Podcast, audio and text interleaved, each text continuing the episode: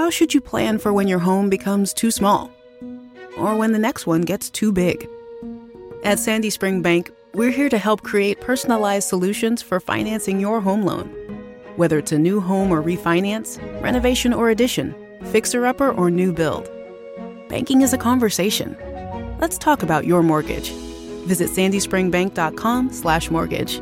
Mortgage, home equity, and other credit products offered by Sandy Spring Bank, Equal Housing Lender.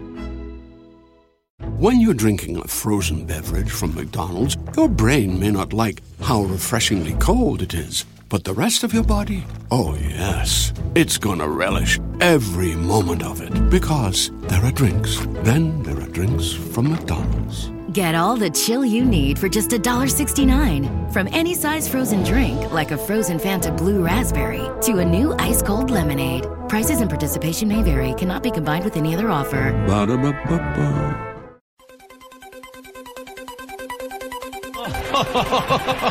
Who would be a Wolves fan, eh? On goes ball. People might yet win it here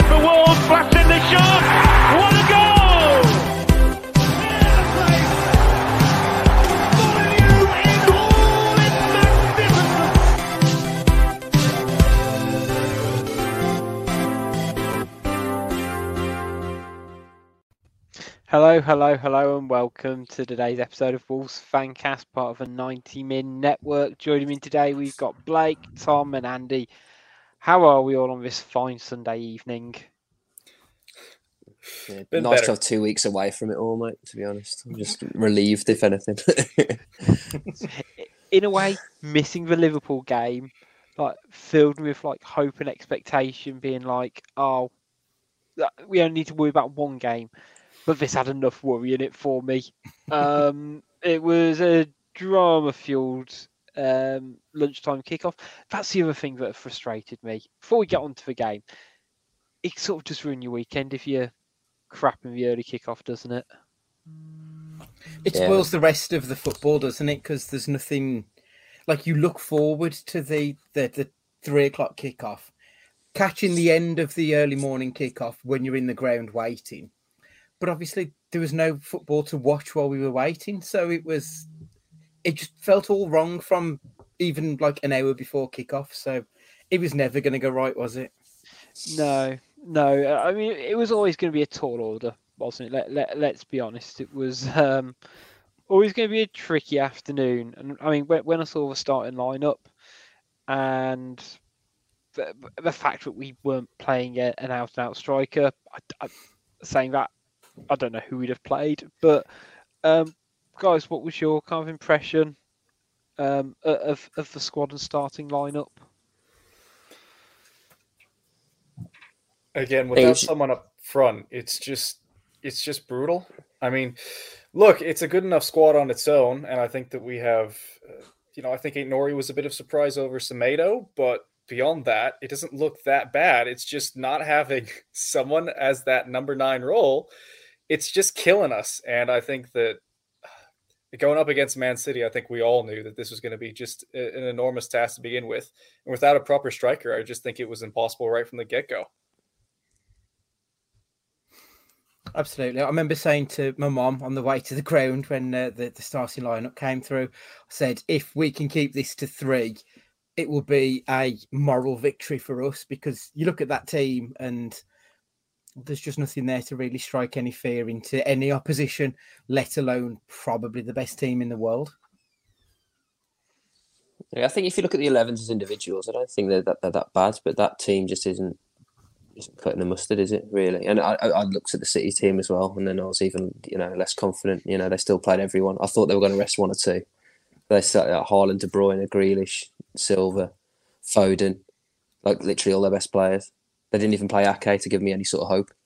No, but, but, but there, was, there was nothing in that for a Wolves fan. And so, like, the, the way I see it, and this isn't, I don't know if this is a good or a bad thing, but like that team would have struggled against Southampton. It feels like, like I we, think we'd that's have, fair. Yeah. do you know what I mean? We'd be in, this, we'd be in the same position. We'd be like, still looking at going, how the fuck are we going to score any goals today? Um, but we we talked about that. it's not feeling positive going into the game, nor were we positive at half 11 when the team news announced. I don't think many of us were po- uh, positive at 29 minutes to one, when after, well, le- less than a minute, um, I was, I was going to say the, the older enemy, um, Jack Grealish scores. I think Wolves touched the ball about once before the goal, um, whilst, you know, Man City pretty effectively carved us up while we were still um, getting ready. Uh, Tom, what were your kind of initial thoughts on the goal? Because I think there were definitely things Wolves could have done a little bit better in terms of tracking tracking runners. Yeah, definitely. Um, was it highlighting the athletic? I think they said. Um, I think Guedes uh, didn't mm. didn't follow follow his man for the cross. Um, I think Nunez had the ball, and I think well, the only you know very very briefly, and it was only a slightly misplaced pass, but then out of shape, and then against Man City, they're just they're just gonna to punish you. But I, I, mean, I took my lad, um, so it was his seventh birthday, and I pre-warned him before the game. I said, mate, I said, I said, I said, mate, the, I said, mate, these are good, and literally looked at me like after 50 seconds, and you were like, yeah, bloody hell, yeah, yeah. He didn't say anything, but I'm like, yeah, there you go. I told you, mate, they're pretty good, aren't they? Um, and it had to be bloody Grealish as well, didn't it? Just so annoying. I was going to say. We're sort of with that team right at the moment, aren't we? Where when you've got a player who's a bit out of form, and they see they're playing Wolves next, they're probably a bit happy. Like I'm just glad that we didn't have Spurs this weekend, and and Son. It was like that sort of. Oh, don't worry, we'll break the hoodoo against Wolves. Um, but yeah, Andy, did you manage to get into your seat in time and things like that for it? Because I mean, it, it, was so, it was such. Uh, such it, it was just, goal. it was lightning, wasn't it? I mean, as you say, within sixty seconds of kicking off, we were kicking off again. It, it was ridiculous. I, I don't know what it was, but as soon as that pass was misplaced and you saw them break down that wing, I said to the guy next to me, "They're going to score here," and they did. And I think the most egregious thing was Foden's back heel was the most telegraphed pass I've ever seen. You could see yeah. it coming from a mile off that he was going to back heel it. And there was no tracker. Aït-Nouri got too tight to Foden, so he he'd completely been cut out of the game. And then our centre halves were just pulled apart. And I don't know where Johnny was trying to follow in Grealish. He, he was just too slow to it. And all of a sudden it's off the post and into the back of the net, I think.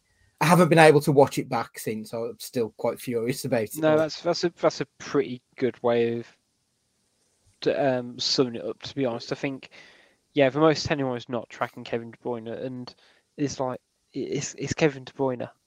Like just just just stay on him like a rash. Mm. Um, but I, I guess you could look at it from the other side that it was a really well worked goal from them. Um, they might not necessarily thought they were going to score inside 60 seconds, but it was still a high quality goal that they must have like thought about how to pick Wolves apart, I guess. Um, and I thought after that we did seem to kind of compose ourselves for 10 minutes. Like I thought we'd be completely shell shocked. But um, one thing before I move on to the next goal is how physical Man City were against us in terms of giving away fouls and, and, and stuff like that. And not necessarily bad challenges because we will circle back onto that one again in a second. But it felt like Man City were very much up for it and we would, you know, we have had bitches on Saturday for it. Mm. Man City have always been like that. They're just a physical team. And I, don't think, I think they take it right up to the edge of it going a little bit too far.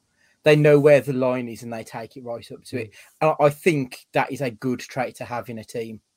Yeah, you might get a, you know, the odd booking and red card off the back of it, but more often than not, you are going to win games from from har- har- uh, can't get my words out for harassing and haranguing your opposition. And that's exactly what they did to us. They never really let us fully settle and get our passing game going at all. No tactical fouling, like Pep's king of it. He knows what he's doing. Mm. They just rotate the player fouling. Like, it was. It was it the one when Moutinho had the free kick. Was it Rodri? I think he got yeah. got done a couple of times. I think Nunez was in, or at least for a strike on goal. He knew what he was doing. He was only going to get a yellow card. Um, so just just being smart about it, and we're not. We haven't been for years, um, mm. and, and the better teams are. Yeah, um, was going to say we'll, we'll, go on to tactical fouls um, in, a second when we talk about Collins, but let, us talk Haaland's goal because obviously he is that guy at the moment. But I can't remember last time I saw Max Kilman defend that badly for a goal. Um, I don't know. Like, it, it, don't don't get me wrong. He's probably like he's going to be one of the hardest players to mark out a game. But we talk about being physically aggressive and stepping up to the plate, and you know, being aggressive with them. I didn't quite get what he was trying to do. You know, turning his back away from him and just letting, you know, the Nordic meat shield rampage on goal.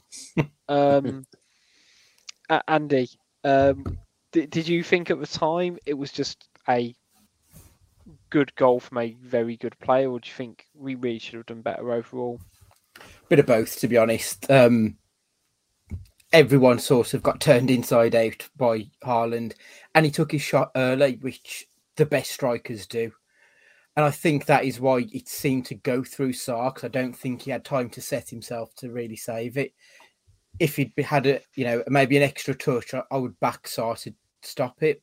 But it's just the fact that he hit it so early and so hard that Sá just never got chance to to steady himself for the shot. Uh, you are right, though. I mean, you, you back Kilman a lot of the time just to get in people's way and be a bit of a nuisance, and he never really got that chance on that goal. Yeah, Tom, do you think like Haaland's two-footedness, like I, I don't know, like confused Kilman because he genuinely didn't look like Kilman almost didn't look like he knew which way to go. And I've seen Kilman play enough times now that if he just needs to clear through the man, he will do. But he genuinely just didn't know what to do, which mm, you know, I think yeah, I, I think comments, you know, it, it, it was a bad. It, it, was only a moment. It was a you know, it was a bad moment um, for for Kilman. It's the first time in a while for him. I think it's like a psychological thing. I think actually think he was a bit scared. You know, everyone talks about Haaland and, and he is unreal, and I think he was. I think he was scared to engage and then get done. But I think that that's the only goal for me, or the only time this season where we've looked suspect uh, uh, as a four because I think Collins was well out of position as well. The gap between the centre halves was huge. I seem to remember, and I think it's it was more for me. It was more what happened before the ball even got to Haaland. I think we were well out of shape. I, I can't. I can't. I, again, like Andy, I haven't, I haven't watched it back for exactly the same reason. Um, but I think Collins was well out of position. He must have been covering the right, so I'm assuming Johnny was out mm. of position, or we just lost the ball, or you know, we, we were out. Of, we were having a transition that went wrong. Um, and yeah, two centre halves were miles apart. And then he didn't want to engage, I think, because he didn't want to get done. And um, I mean, yeah, he, he can even Harden. He's so good, he can miss it a shot and it still goes right in the corner, and it's a goal from twenty yards. It's it's it's ridiculous.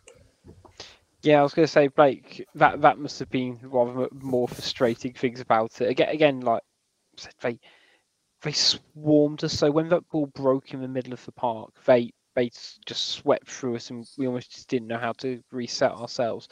But the fact it wasn't actually that good a shot, that's got to have annoyed you a bit, Blake. A little bit, but you know, it's Haaland, and that's one of the things about the, the greatest players of this game. Even they're not playing particularly well, they're still gonna they're still gonna get the job done, and it's exactly what Haaland did. And I mean, I forgive Kilman a little bit because I, I think I agree with Tom. He's just scared that if he commits, he's going to get done. And you know, Haaland, he hasn't really scored that much from outside the box, so I understand it to some degree. But at the end of the day, it's still Erling Haaland, and if, if you don't if you can't commit at all, he's going to do you, and it's pretty much what happened. Yeah, and like it, it felt like two 0 I don't know. It did feel like it was a bit of a harsh scoreline for us, um, because again, like we, it felt like we were settling ourselves and like we are getting a couple of pop shots off here and there. And although did we ever really look like we were going to massively score? Not really, but we had a couple of half decent chances. Um, You're referencing forward. the season there, Rich, or is that just yesterday? just, just uh, yeah, over the last two months, um, it feels like at the moment, doesn't it? Um, yeah, it's pretty much just indicative, isn't it? Um, especially when you say you don't have a bloody striker. Um, and then things got from you know bad to e- even worse when you know Jack Grealish got in the way of um, Nathan Collins' boot. I mean, I don't quite know what is Collins actually trying to do there. I don't know if he's tried to volley the ball completely, uh, shotted it, and just followed through and got the man. I, I've watched it. This is the only bit of the match I've watched back because I don't understand what's happening. Because like the flight of the ball, has he misjudged it, or I honestly haven't got a clue what he's doing. I'd rather he's just run into him and, and took him out if that's what he was going to do. But I, Yeah, I, I just don't I- get it. I think he's tried to put a reducer on him. I think he's tried to take ball and man just to, you know, try and swing a bit of momentum or something like that, or he's just had a complete rush of Hmm. blood to the head. Um, it's weird because I think on one still I see it's not actually, you know, it almost looks like he's trying to kick rather than rather than put his foot down and almost like you know stamp. Um, but yeah, I don't know. I don't know what he's doing. But is it? I don't know. Isn't that his fourth red card of his career? Yeah, I think he he's got. sent- yeah. he- he's got a bit of that in him, I think, and it's that's just the inexperienced stuff. I still think he's a top quality centre half, um, but these are the things he's got to learn about.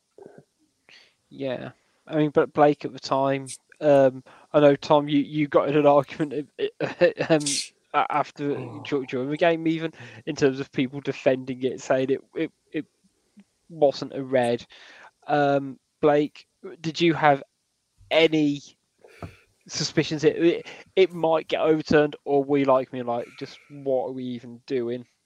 No, I mean, I was watching on telly, and even just seeing it first time, it's just in today's game, it's it's straight. Well, in any version of the game, I think it's straight red. I mean, it's just it's a high boot straight to the chest. Wh- What can any referee make of it? I mean, the only way that we're getting off with that is if somehow he's miscontact and Grealish is just being Grealish and flopping for nothing. But clearly, that's not what happened. So, yeah, it's it wasn't surprising on first viewing. It wasn't surprising on second viewing. It was about as straight red as straight red can be. Yeah, someone says in the um, in the YouTube comments, it's a free game all, um, all day. Um, it did make me think of like how Football Manager, and, and to be fair, in real life, where you can like appeal red cards, but they can deem it frivolous, the appeal and get an extra game. and I feel like an appeal for that challenge that would be classed as frivolous. Absolutely. Like, um, Big time. yeah. Um, David Walsh has come in with a comment, so I think this is quite a fun one. Uh, reckon the sun was in Collins' eyes slightly, went for a ball and realised too late Grealish was rushing in. Also, Grealish is going to handle the ball. And I, I am I am loving some of these comments, guys. Um, either defending the actions or, you know, putting putting some substance to it. Doesn't matter. If ever was starting to get whacked, then it was greasy Grealish. And yeah, yeah, St- still doesn't help us win the game. But that's what I mean. We talk about, um, you know, Pep, Pep and Man City being really sharp on the tactical fouls and breaking up play, and I can see why Collins thought it might be a good idea to foul Grealish there because you say he's already covering for Johnny. He's always had to step over, so he goes past him. He's got a lot of space to run in behind Grealish, so I can understand, you know, just taking him out, take the booking, and him on the halfway line. I might even get away a booking. But then to do that, it, it, it just doesn't quite make sense. Um, and and yeah, I think from that, I, I, I think a lot of Wolves fan panicked because, frankly, we have zero squad depth. Um, and we've always been like a we are a injury or suspension away from pretty much any position that we're, we're bookered, and it's already happened up top, and it kind of happened at the back as well because I think we're all kind of expecting um, or Toti Gomez to come on, but that isn't what happened, and you know all of a sudden you see you know R- Ruben Neves drop into a back four, which. I was a big fan of, to be honest. I'm not going to lie. I, I, I thought if we, you know, when we used to play the back three, I think he's someone who'd, uh, who'd retire into a sweeper position anyway. And I thought, okay, maybe we're just seeing it through to half time so we can assess. But he, he plucked on. Um, guys, what what did you think about having Ruben Neves um, at, at centre half, as it were? I mean, Yeah, I, I I was think it- terrified at first because, like, he's yeah, he's he's a little bit physical, but he's not the biggest of guys. And you think up against someone like Erling Haaland, he could get pushed off the ball. He's not going to win many headers, you wouldn't imagine. But actually, his positional sense is exceptional. Like you can see that he has modelled himself on Pirlo. You can tell that he's his hero because his positional sense was actually really good. And I think he was only caught out of position at one point, which he then put a really good tackle into almost score an own goal, but luckily it went for a corner. Yeah, I didn't mind it. I think it helped us play out from the back. Actually, Mm. um, I, I, I don't. I don't get me wrong. I don't think we starting a game. I don't think we should be having him start a game there. But uh, I didn't mind it against City. But I also think it, it shows you all you need to know what Lage thinks about his his understudies at centre back. That he's leaving a centre mid there. Um, and you don't move. I, I was always you don't move your best player out of his best position. In my in my opinion. I always hated Yeah. it when it was going back like McCarthy days. Mm. Jarvis was our best player by country mile, and he couldn't play. Hunt couldn't play on the right, so he moved Jarvis, our best our best player, to the other side. And you don't do that. You don't move your best player out his best position. Um, so it, it can't it can't continue there. But I didn't mind it on on Saturday. I didn't think it was that bad. Maybe we should try him as striker next. Yeah, he'd be the best. He'd be the best striker as well. He'd be the best centre half, the best midfielder, the best striker. That's who he is. That's the problem. yeah, that's, that's the issue, isn't it? Um, I would say, Blake, do you think, in terms of the younger guys coming on, do you think it was a, I don't know, a bit of a message to the board because he ca Bruno came out after a game and saying, "Oh well, we're still in the market for a, a defender on a free transfer with a bit of experience," and, and as Tom said, to play your best player essentially out of position in a position he's got no experience in, despite having, you know, Go- Gomez has like five games or whatever his first last season. You've got so you've got two players who are positionally natural in that position. For them not to come on, that that's got to be a you know screaming at something. Whether it's for two players who are on the bench not good enough, or the board to bring in more players. It's complicated. I think, especially when you're playing Man City. You know, I, I think that for as much, for as harsh as we want to be on Bruno, we did play fairly well for the first 15, 20 minutes of the second half, which is more than I thought we were even going to come close to doing. So, to me, do we really want to bring on Toti Gomez when we're sort of keeping possession, actually playing fairly well, down to 10 men against Man City? I don't think that's the right time. Now, you might say at halftime or something, you should bring him on. I get that, but it's it's it's Man City, and I mean this is a team which is going to properly tear you apart, even when they're taking their foot off the gas. So, I, I certainly understand the hesitation of bringing on someone who's more young and inexperienced, especially since Neves did so well in the position. Um, as for if this keeps happening in the future, yeah, it, it definitely would be. But against Manchester City, I think it's a little more complicated than that. Yeah, uh, uh, do you know what my little tin hat theory behind it was? Um, we all know Pep's a bit of an overthinker, don't we? So you, you've seen what happens when he gets to the latter stage of the Champions League. He his his mind crumbles under the the weight of what potentially could happen, and I think seeing Ruben Neves play centre half made him kind of go, "Ooh, oh, that's going to be different. They're going to want to keep possession more. That means I'm gonna we're going to have to play things a little bit slower." Whereas I think if maybe you could say naturally he was more inclined to bring on Mosquera because he's a right-sided centre half. He'd have gone, that's an inexperienced centre half.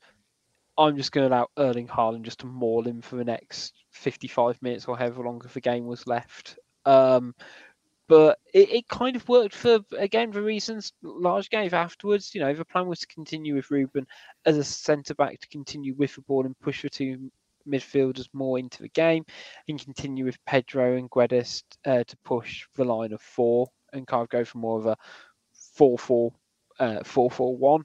Um, so I, I do get the logic behind it to say it's only a real issue if, um, you know, say we, we're lining up after the international break with it, but hopefully it gives us two weeks um, for either Gomez or um, Mosquera to, you know, pro- prove who should be alongside Max Kilman. Um, but Blake, uh, you, you hit you you did strike on it. But after the sending off for the rest of the first half and going into the second half, we looked a bit of all right. We're doing really well at you know beating at Man City's press quite um, quite a few times and, and looking dangerous in the middle of the middle third of the pitch. Yeah, we were creating great chances, and I think that had we have had a true number nine, we would have scored. It's just that without someone up front to really do the business, we're really just requiring a fluke. And against Man City, there are no flukes. So it was just never really going to happen. And sure enough, they scored their third. But, you know, I think there's a lot of promise in this team. It's just there are those little key players and moments that we need to start getting right. I don't exactly know how that's going to come. I mean, this may feed into our discussion about Bruno Lage in general, but it, it just feels like the pieces are there. They're just not quite built correctly. Yeah. Um. So Paul in the comments uh, makes a, a, an interesting point. Something we put out on Twitter earlier. Um. In terms of saying, "Oh, Wolves were doing all right," and try have a sliver of optimism. He goes, "Because City took their foot off the gas." Um. Which I think's fair. I mean, in terms of the balance, Andy, do you think it was Wolves doing a bit of all right, or City taking it a little bit easy on us for, you know, the middle portion of the game? A little bit of both, to be perfectly honest, because I think City did take their foot off the gas in an attacking sense. Because I think when we went down to 10, they could have easily put us to the sword and got five, six. But they knew the game was won, to be perfectly honest. What City wouldn't and what Pep wouldn't accept is to concede any shitty, silly goals. So I think defensively they did what they needed to do in order to stop us. But I think attacking, I, I agree with Paul. I think it was they did take the foot off the gas in that sense. But they still kept a very high line, and we did try to exploit that, which was the only way we were going to get any joy was to try and play over the top and into their their back their final third. And we did okay, but as Blake rightly pointed out, when we got into the positions where we could cross it in or try and run into the box, there was nothing. The number of times that the ball broke down one of the wings, and then you'd look into the centre and you'd have five foot nothing Daniel Podence standing about 20 yards out. You'd have Pedro Neto or Guedes on the opposite side, just sort of hanging around just on the corner of the box. But no one was busting a gut to get into the middle. Without a striker, we never caused any problems. So I think it was a little bit of both, if I'm being perfectly honest. Yeah. Should we talk about the uh, the attacking players then? Because yeah, as Andy said, the the amount of, it, it was like they're, they're scared of all three of them going in the box at the same time. We we can't play with three what are effectively wide attacking players. It doesn't work. We need a central attacking player, and obviously Jimenez has proven that he's broken still. Uh, it's it's really really sad but like we just can't be sentimental about these things, unfortunately. Obviously, Kalajdzic has come in and he's got broken immediately, and Diego Costa, he's what two, three weeks away from being semi-fit, let alone full fit. So we're in a really difficult position at the moment. That what do you do? Do you go with this false number nine, which, as you've said before, Rich, is it a false number nine or is he just playing a midfielder up front? And it looks like it's a midfielder up front. Yeah. Um, when I was watching match for the day, I did manage to get a cheeky screenshot. Um, I do have my TV license, so I think I'm entitled to take a screenshot. But um, uh, they've had it for uh, the shot shy Wolves, and it's from um, since the start of last season. Um, but we've had for 17th most um, shots, shots on target, goals and shot conversion, and we're kind of ranked 17th in all four of those categories, guys. I mean, it, it's just like we don't take many shots, and the ones we do aren't particularly good either. It's the the numbers just simply don't lie. We just we just don't unfortunately have the players to score goals on a consistent and regular basis, or, or even attempt at scoring goals. Yeah, you're right. The numbers don't lie, and they spell disaster for us. We are in such a precarious situation at the moment. I don't want to talk about relegation or any of that nonsense, but the problem is if you don't score goals, you're not going to win games. So three shots on average per game. Uh, three pathetic. shots on target. Oh, shot on target for yeah. average. That's pathetic. That's pathetic. I'm sorry, it's pathetic. I did a little bit of again. It was probably um, preempting the the talk on Bruno, but I, will- I might as well bring it up now. But um, so in 45 games under Bruno, we scored 41 goals, which is pathetic. Just- Just some sort of relativity, I looked up Burnley's last 45 games, and they've scored 42. So they scored more than us. That's anti-football time wasting Burnley, and I'm not aboard the dice train like Stu, but I mean that sums it up for me. It's just 40, 41 goals in 45 games. We were promised this attacking football and all this crap, It- and it's been a load of rubbish. yeah, it's just simply not sustainable. That that's that's my thing, and I know like Stu says he- he left Benfica Benfica because he couldn't address a slump and stuff like that, and I, and I get it, but whether it's whether you spread the those goals over, you know, peaks or trough or average, you're just not going to win the football games to do anything. And this is a side who you say on paper. I, I don't think there's any bad players in that first 11 for Wolves yesterday. All of them are really good players.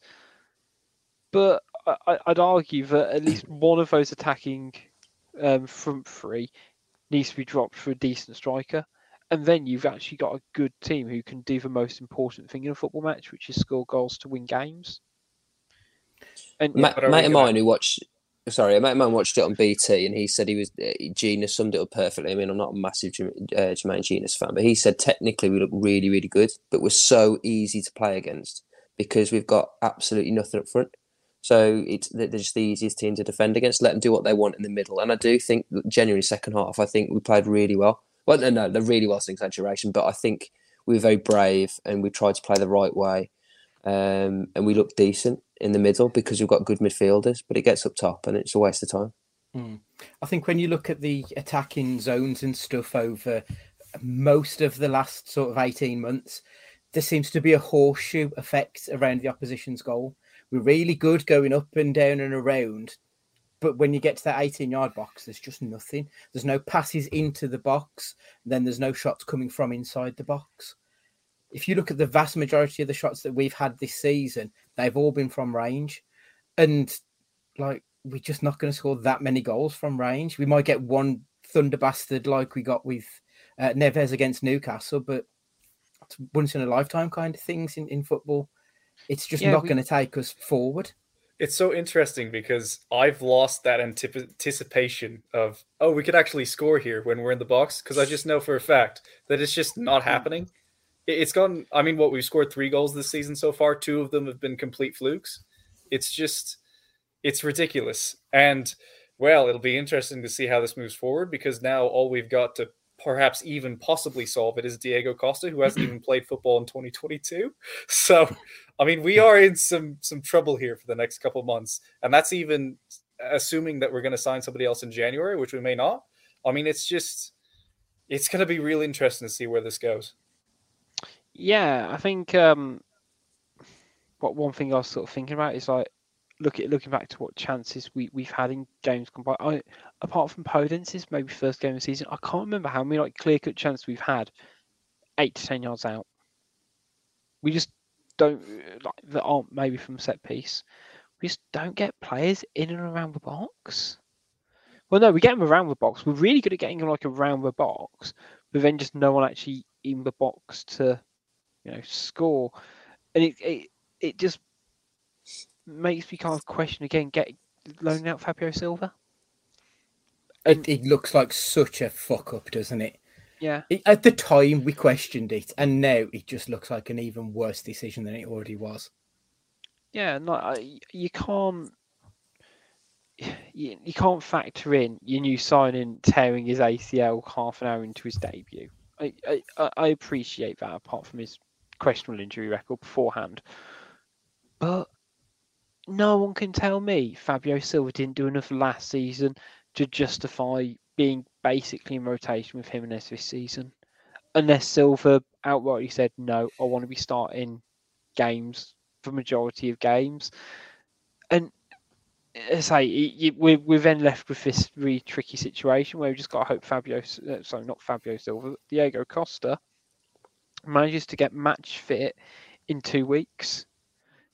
um, before before our next game over the international break, and I of don't see that happening. You know, unless we've unless we've got two or whatever behind closed doors friendlies. We're asking for a minor miracle, aren't we? Here, um, in terms of a couple of, I've pulled up Bruno Lage uh, after the game. He said he saw good signs. That's the most important thing. I'd argue against that personally. You know, there's not too many teams in the world with 10 men that can do what we did against this top team. Um, when you start the game like that, the team suffers. We had good moments, and the second goal came in a transition when we didn't recover the ball on the second phase and they score. Again, again, I'm not saying Man City completely took their foot off the gas because we've seen what they do to teams if they want to. But they're, the same as Liverpool when they're on the warpath. They're not going to stop because they're 2 0, 3 0 up. That's a. I was going to say that's a Europa League mentality, isn't it? Yeah. that's that, that's what we sometimes see as a fan, um, rather than you know what what these teams are going to do. Um, last one I wanted to cover, before we have a really quick um, break, was although he's not started the season well, um, Pedro Neto um, hit 100 games for Wolves on Saturday. Obviously, not how he'd have chosen to celebrate it, but I thought it's definitely worth a bit of recognition because although, I say, the season's not been great and he's come back off a terrible injury, you still kind of do hope that he is somewhat the future of this of this Wolves team if he can find his form again. Mm, I don't know. I, am I'd be quite happy to flog him. To be perfectly honest, for the money, uh, he's shown that he was a, a a light in a very dark period of time during the no fan football era, but I don't think I've seen him have a great game for us. He's okay. Um, and if you look at his metrics now, they're very similar to what they were pre-injury. So yeah. really, the, the, only difference is that he's doing exactly what he was before, but now he just looks a bit shit.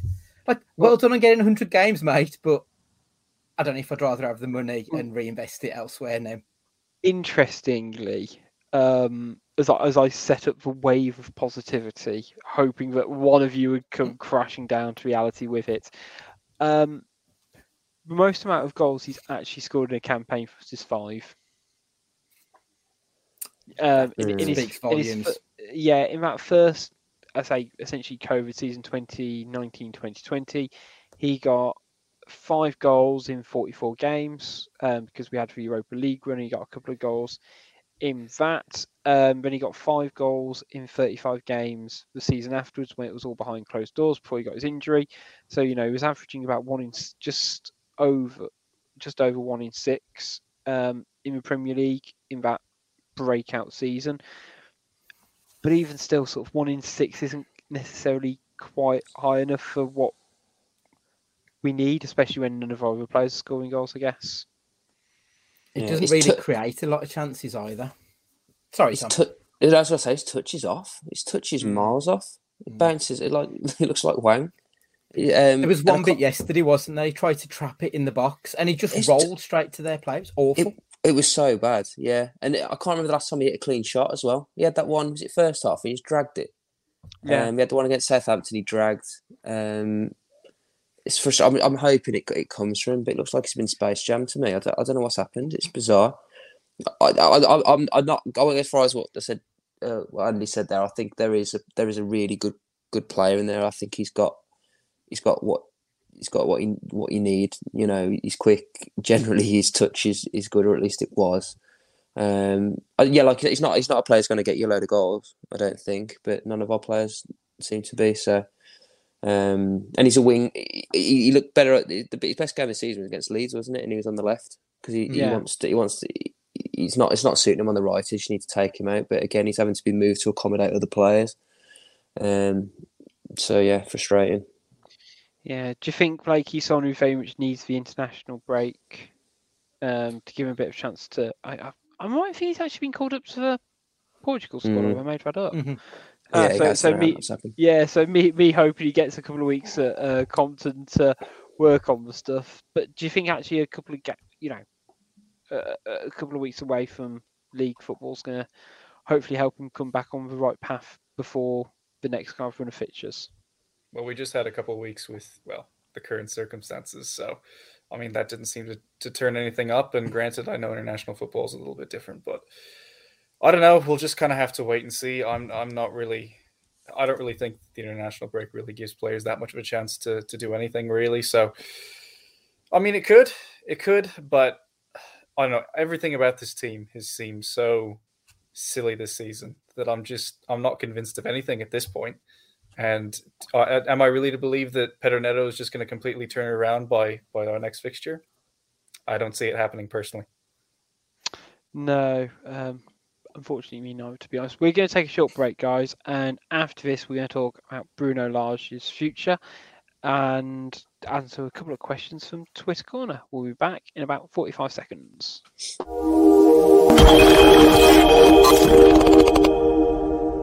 Hi all, Gully from Wolves Fancast here, and just like all of you long-suffering Wolves fans, I know exactly what it feels like to be lacking a creative spark here, some outside-of-the-box thinking there, but our sponsors Pixel Yeti Media are here to help. They're a creative agency that cover all of your web design, branding and marketing needs, with our very own WolvesFancast.com, a fine example of their work. So much so that I hear Jeff Shi is looking to do a deal this summer. For now, it's back to the team to ask just where the Diogo Jota money is gone. We may have just had our answer.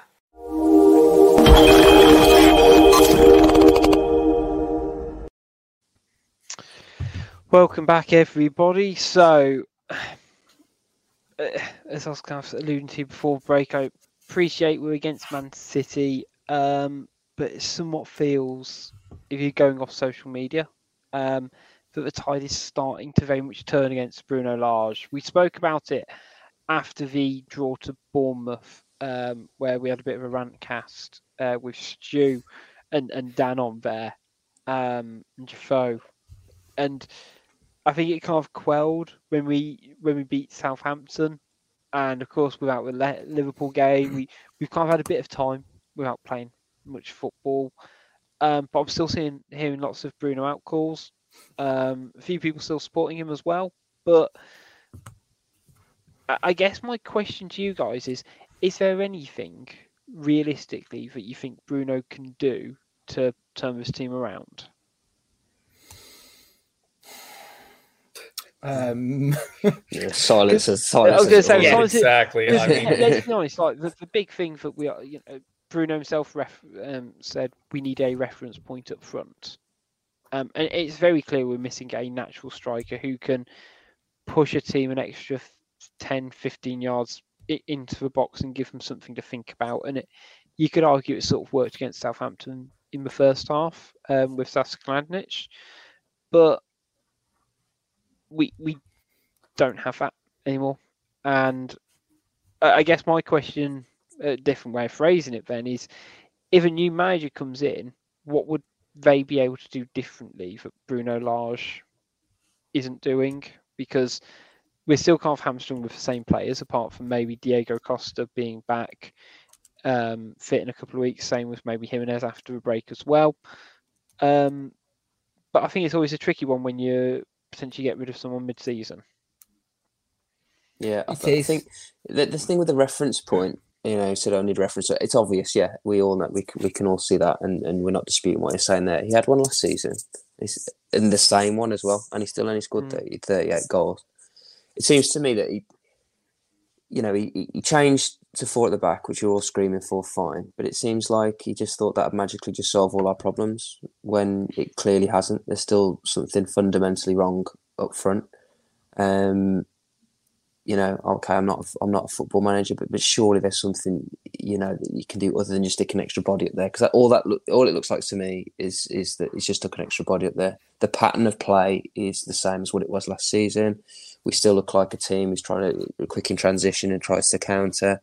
Um, I can't see anything different he's done other than change the shape and expected just the same results. And yeah, he's changed a couple of, you know, again, he's changed personnel as well. So, you know, you'd have thought maybe that'd help. You've got a ball carrying midfielder now, and he is a ball carrying midfielder. We've seen that, you know, and I thought he had a half decent game yesterday. Um, But it's it's still that's what Don Donka was what he was trying to do with Don Dendoncker last season. He's still playing the midfield three in the same way he was playing the midfield three last season. Um, and he's and he's again the shape's similar up front, really, isn't it? So uh, you know, he's he's got a body there that he's not really doing much extra with in regard to output. In fact, the output's worse than last season, and that's depressing enough in itself. It, doesn't look like there's going to be any goals coming from that midfield three, other than absolute worldies, and that's always going to be an issue if you're reliant on one player to get all of your goals. You're going to be in trouble. I don't know what it is. It, it feels like he's got the right pieces, but maybe not in the right place. I, I don't know. Um, I mean, Nunez is definitely an upgrade on Dendoncker. He's a player who can influence in the middle of the park. You saw that yesterday, but without that that focal point, it was all for note, really. So I, I honestly don't know what the issue is because there is clearly, as Tom said, a fundamental problem with this team because that back four we look as solid now as we did last season. To be perfectly hmm. honest, mm. we don't yeah. look any weaker for having dropped a player there. But how have we gained a player forward of that back line and it not have changed anything at all? Is it because that Jimenez got injured pre-season, so he hasn't had a pre-season, and now we're playing catch up with him to the point that he's injured now? Obviously, Diego Costa is a, a non-entity so far this season and then Kalajdzic is also another issue. So is it is it just that Jimenez isn't the man for that role? And once we do get the right man in there, things will happen. I, honestly don't know what the answer is. Part of me wants them to just try switching the wingers over because I'm not convinced with Neto on the right and Guedes on the left. It's good that they can cut in and shoot, but they don't seem to be good enough to actually pull off great goals. So maybe playing them wide and then you can actually get balls into the box, especially when you've got someone like Diego Costa who loves that kind of shit. That's his game, is trying to get in there. But if you're playing with inverted wingers, you're not going to get the best out of a Diego Costa because he's not going to be flinging himself at any balls coming into the box, is he? So I don't know what it is. I don't know if it's just a case of he needs to tweak a few things, but it, it just the whole reign of Bruno has felt like he's been playing catch up. All of last season, it felt like it was Bruno, it was Nuno's team under Bruno, and we'll be okay. We're in transition, but we'll be okay. And then this year, we didn't get the players in in the summer, so we've been playing catch up, trying to sign them during the season. Then they get injured, so we're playing catch up with the replacement, who then gets injured. So we're playing catch up with the new replacement. It almost feels like we're always two steps behind where we need to be with Bruno. Whether hmm. that's poor management or bad luck, I don't know what the answer is, but something's got to give.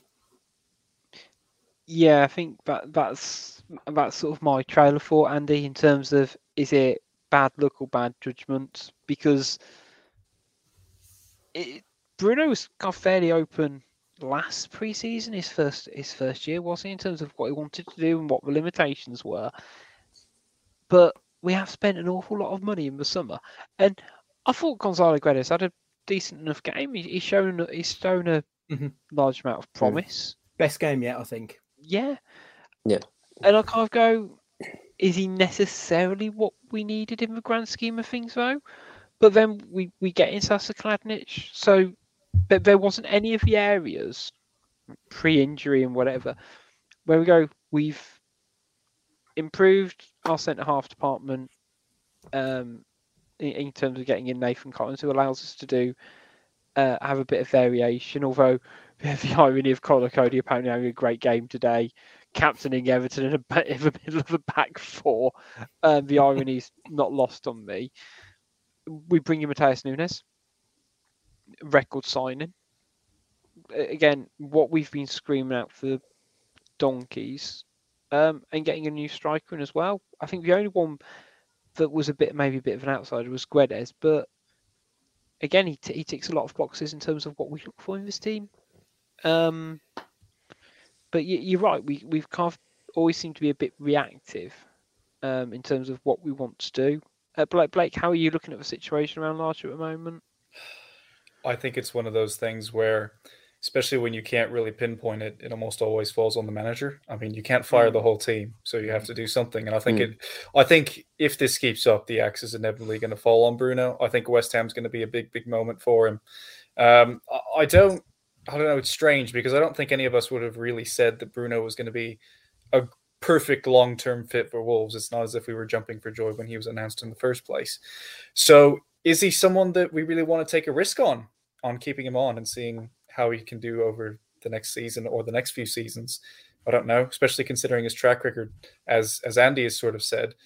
It, it feels like it's always been catch up, and there are certainly reasons for that. But at the end of the day, especially the Premier League is unbelievably results driven, and we just have not been getting the results. And if it continues like this, even for the next couple of games, I think I think he just has to go, and we just have to try something else and see if it gives vigor to these players. I mean, that's one of the things you ask is is is another manager going to be able to give you something else? It's like, okay, he might not be able to do something different tactically, but he might be able to give the players some sort of step up or vigor or, or eagerness that we just don't have under Bruno right now. Yeah, I, I, I, I'm very much in agreement um, with that. For I say, well, what what can another manager do? Because the personnel hasn't changed, and I don't. What I can't quite work out is, will a new manager motivate, say, Pedro Neto to burst into the box a bit more, or you know, Daniel Podence to try and nip between two centre halves um, on the six-yard line, and I, I don't quite know and I, I can't go well. If another manager comes in with a relatively similar philosophy, because but, but, they, they will do, um, then you can't really get lumped in the same situation.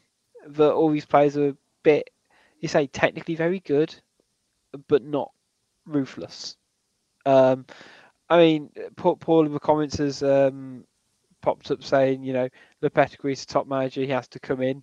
Um, Tom, do you see any any likelihood of that happening? I know Seville haven't started um, great. I don't think in the league. Do you think it would be, you know, six years on from the fact or whatever it is now? Yeah, I think their XG is worse than ours. Um, I, I, I I wasn't I wasn't against it in the summer. Um, but if you look, if you if you delve into his recent record, it's quite. He's gone a bit Nuno. He's gone quite negative by the by all accounts, and they play they play in the middle third of the pitch, and and not much else. Um, so uh, it'd be it'd be a bit of a gamble. Although I think uh, like like I completely agree with like something ha- if if it doesn't change in the next few games, something something has to give, and it, you just got to give it another crack with something something different. Um, you talked about philosophy there, and he came in with a philosophy of, or you know, with a reputation of attacking coach develops young players, and I made this point in the group earlier. He as he develops our young players, I'd say absolutely not at all. Ra- Uh, Ait was mildly better, wasn't he? Like, like he, no, he, let, let's be fair, he, he was better last season um, than he had been, but he's had he had what eight games where we had nothing really to play for, and he to blood Fabio ahead of a broken role, and he and he hasn't done it. So where's this developing youth players comes from? Um, there's definitely no attacking football on, on show. Um, so all this promise that you know that, that he had when he first came in just just hasn't materialised, and he's got, and he hasn't got any excuses now because he's got the players. Yes, okay, they were brought in a bit later than he wanted, uh, which is which is fair enough. Um, but I, I, he doesn't help himself at all. He doesn't sit. The, I don't think the fans have really taken to him, or there's there, there's not the connection with the fans that that we saw. I know Nuno's probably a different ball game, but the, the, there's not really anything at all. He doesn't really acknowledge the fans. Doesn't really do too much. Um, he talks a lot of shit in press conferences, media. I mean, what was that bollocks about Raul and Sasha coming back? Oh, they'll be fine for Liverpool. It's been what four weeks and Raul's not back now, um, and Sasha's out for nine months. So I don't know what the hell he was talking about there. Um, so he just doesn't. And then he, uh, the thing that rankled me a little bit with it. He said uh, about Costa. I'm sure he said something like, "Oh, hope, hopefully we'll see the Costa that that was that was tearing it up, like you know when he was playing for Chelsea." And I think you're just setting the guy up to to fall on his face. You know, you're getting the fans all whooped up, expecting him to be, you know, the player he was, and you know, I think everyone accepts that he's not going to be that player. But I mean, if he's 60, 70 percent of that player will take it. But yeah, I, I think he. Matt coach maybe management management material. I'm not. I'm not convinced to be honest. In no, fairness, think... sorry, Rich. Uh, no, in fairness, Nuno was a miserable bastard who spoke a lot of shit as well but we've been winning underneath him. And I think that makes all the difference in the world. You can talk all the shit you want as long as you're getting yeah. points at the end of it. And and that's yeah. not what Bruno's been doing. He's not been picking up the points. And that's how a manager lives or dies. It's on the wins, not anything else, unfortunately. But I was just looking at the next rut of games we've got when we get back. West Ham, Chelsea, Forest, Palace, Leicester. Then you've got Brentford, Brighton, and Arsenal taking us up to the World Cup. So those are games, apart from probably Chelsea away, where you would be looking to really establish where we're going. Is he going to be there at West Ham? Is the big question that I put to you three now. Mm. Do, do you stick with him in the hopes that by the time we get to West Ham on the 1st of October, that we've got a fit Diego Costa, and do you have the faith in him to take us forward? I personally think he gets up until the Arsenal game before the World Cup. What do you think then? Oh, I think he gets the next three. I think if we don't pick up at least four, four maybe four points, and I'll add the caveat of scoring more than like two goals, um, I think he goes. I don't think it, it, it, can it can carry on. You know, if we if we get a, you know, we get a sort of like a, a nil nil at West Ham, a loss to, to Chelsea and a 1 0 win against Forest, he might just about save his bacon. But I mean, it wouldn't be. I still think the, the jury be be out for me. I, I think that he, he has to get a point against West Ham for me. I think if we lose to West Ham, we are in, I wouldn't say dire straits, but it's clear that something needs to be done. And uh, as much as I appreciate what Bruno has done, it doesn't really seem to me like giving him the whole season is really going to be. I don't think it's going to have that much potential to it, and I, I just I don't see Bruno being long term a great manager for Wolves. I'm I'm just going to have to say it right here, right now. And you know, if he can turn things around, great. If we can get you know six, seven points in these next three games, then sure, keep him on board. But I think that he really needs to step it up now. And if he can't, then we just need to try something different because what other options do we have? Wait till January for the transfer window to reopen and then maybe get a striker that might work? Uh, I, I just don't know. And I just think that in the immediate future, when we have so limited options, and we're admittedly, we are what, 17th in the table now? 17th, right? Yeah. yeah. I mean, we're really flirting with danger here, and I, I don't think we're going to get relegated even still. But I mean, we can't do that. That is the one thing that we just cannot do. And if there's any risk, I think we do have to say goodbye to Bruno. Yeah, I was going to say I'm kind of in, in between both camps in a way. I think if you are getting to mid October, I think about four games for me, because um, I think Chelsea's I'd normally say is a bit of a write off, but also expecting Diego Costa to be fit by then. And it's just written in the stars he'd score against Chelsea. And, and he'd score a winning goal. So, um, you know, narrative aside, um, but again, about West Ham not losing that game is imperative, but it's also the performances. And, you know, you, it, it, in Derby saying in the comments, you know, um, you know, one winning fourteen. You guys give him three games, and I, I do, I do get it. And I think we've spoken previously. You know, do we do we count last season's games and things like that? But there are some eminently winnable games. I, I would like to say between now and the, the World Cup break in the, you know, what is it, eight fixtures, um, and, and a League Cup tie, of which, apart from Chelsea and Arsenal, all the other teams we are facing are mid-table or lower, um, and, and, by what I mean, like they're not a top six side. And I, I, I, I don't know. I think Bruno can be a bit of a streaky manager, or he was for us last season, but that comes with inconsistencies as well. So I, it, part of me does go, you know what? I could see us going on a six-match unbeaten run in the next six games. It might not be. It won't be pretty, and it will probably be like you know, three wins and three draws spread sporadically, and we'd probably not deserve at least five of those points. But I can see something like that happening. I, I maybe give him up to the World Cup break, maybe. But I think if we end up losing the next three, then I, we're, Hmm. we're ten games. You know, we're I think the se- enough of the season's gone to make a decision at that point. Um, so I think yeah, the, these next three games are going to be very interesting uh, for Wolves, and hopefully it'll be interesting to see what the mood changes around the squad and on social media, as we say, and the atmos- general atmosphere around the club um, post international break, and see how we do against uh, West Ham. But I've got three questions from Twitter Corner for you guys. Um, let's see who's up first. Um, Gaz Roberts asks, "Is this the most boring Wolves side to watch since Glenn Hoddle?" And I've been No. racking my No. brains out, No. and I, I don't No. think it is. Surely, Nuno's final season was more boring because we weren't even there to be bored for it either. So that didn't help having to watch it on TV. There's a jacket nil nils as well. That was pretty. Oh, that that, that was Turgid. good. Oh. That was going to be my um, that was going to be my shout when we had like three nil nils at home in a row or something silly. Hmm.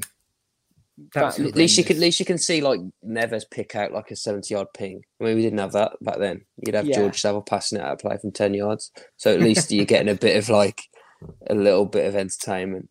Yeah, Um, I can at least see there's quality on show with uh, with this Yeah. one.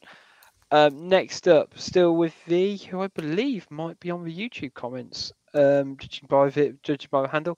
So four years ago, Willy Boly got a free match ban and a straight red card and a 3 0 loss to Man City.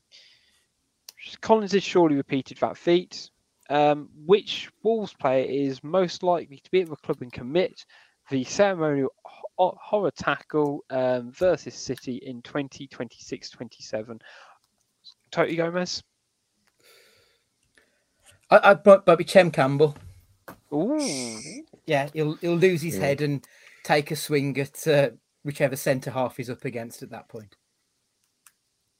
well, like a thirty-eight or thirty-nine year old Diego Costa, a big, a big old Is it- headbutt. what about you, Blake?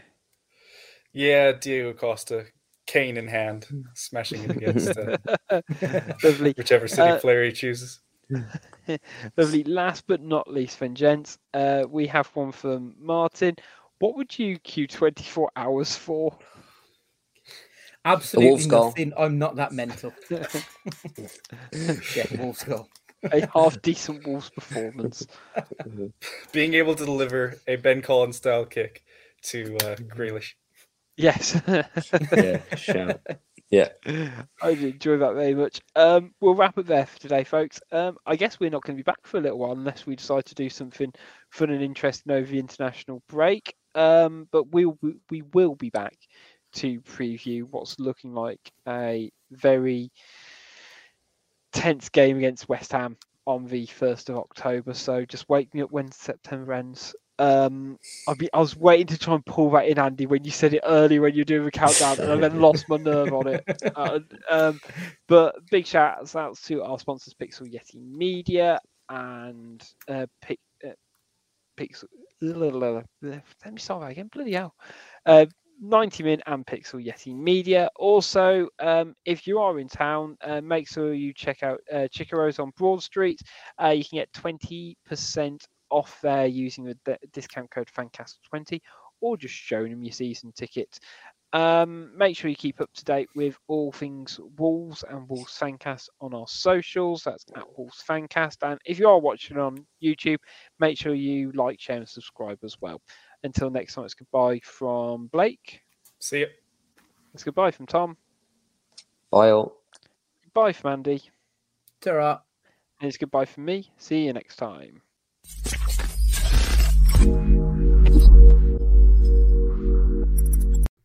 Experiences are what people love most about travel. With Viator, you can browse and book tours and activities so incredible you'll want to tell your friends. They offer everything from simple tours to extreme adventures and all the niche, interesting stuff in between. Viator has experiences in over 190 countries. There's something for everyone. Plus, Viator's travel experiences have millions of real traveler reviews, so you have the information you need to book the best activities for your trip. Viator lets you keep things flexible. Use Reserve Now and Pay Later to secure the activities you don't want to miss without being locked in. Whether you want to take a backstage tour of the Grand Ole Opry, a Miami Bimini Bahamas day trip by ferry, or a private guided tour of the Grand Canyon, Viator is for you. Download the Viator app now and use Viator 10 for 10% off your first booking. One app, over 300,000 experiences you'll remember. Do more with Viator.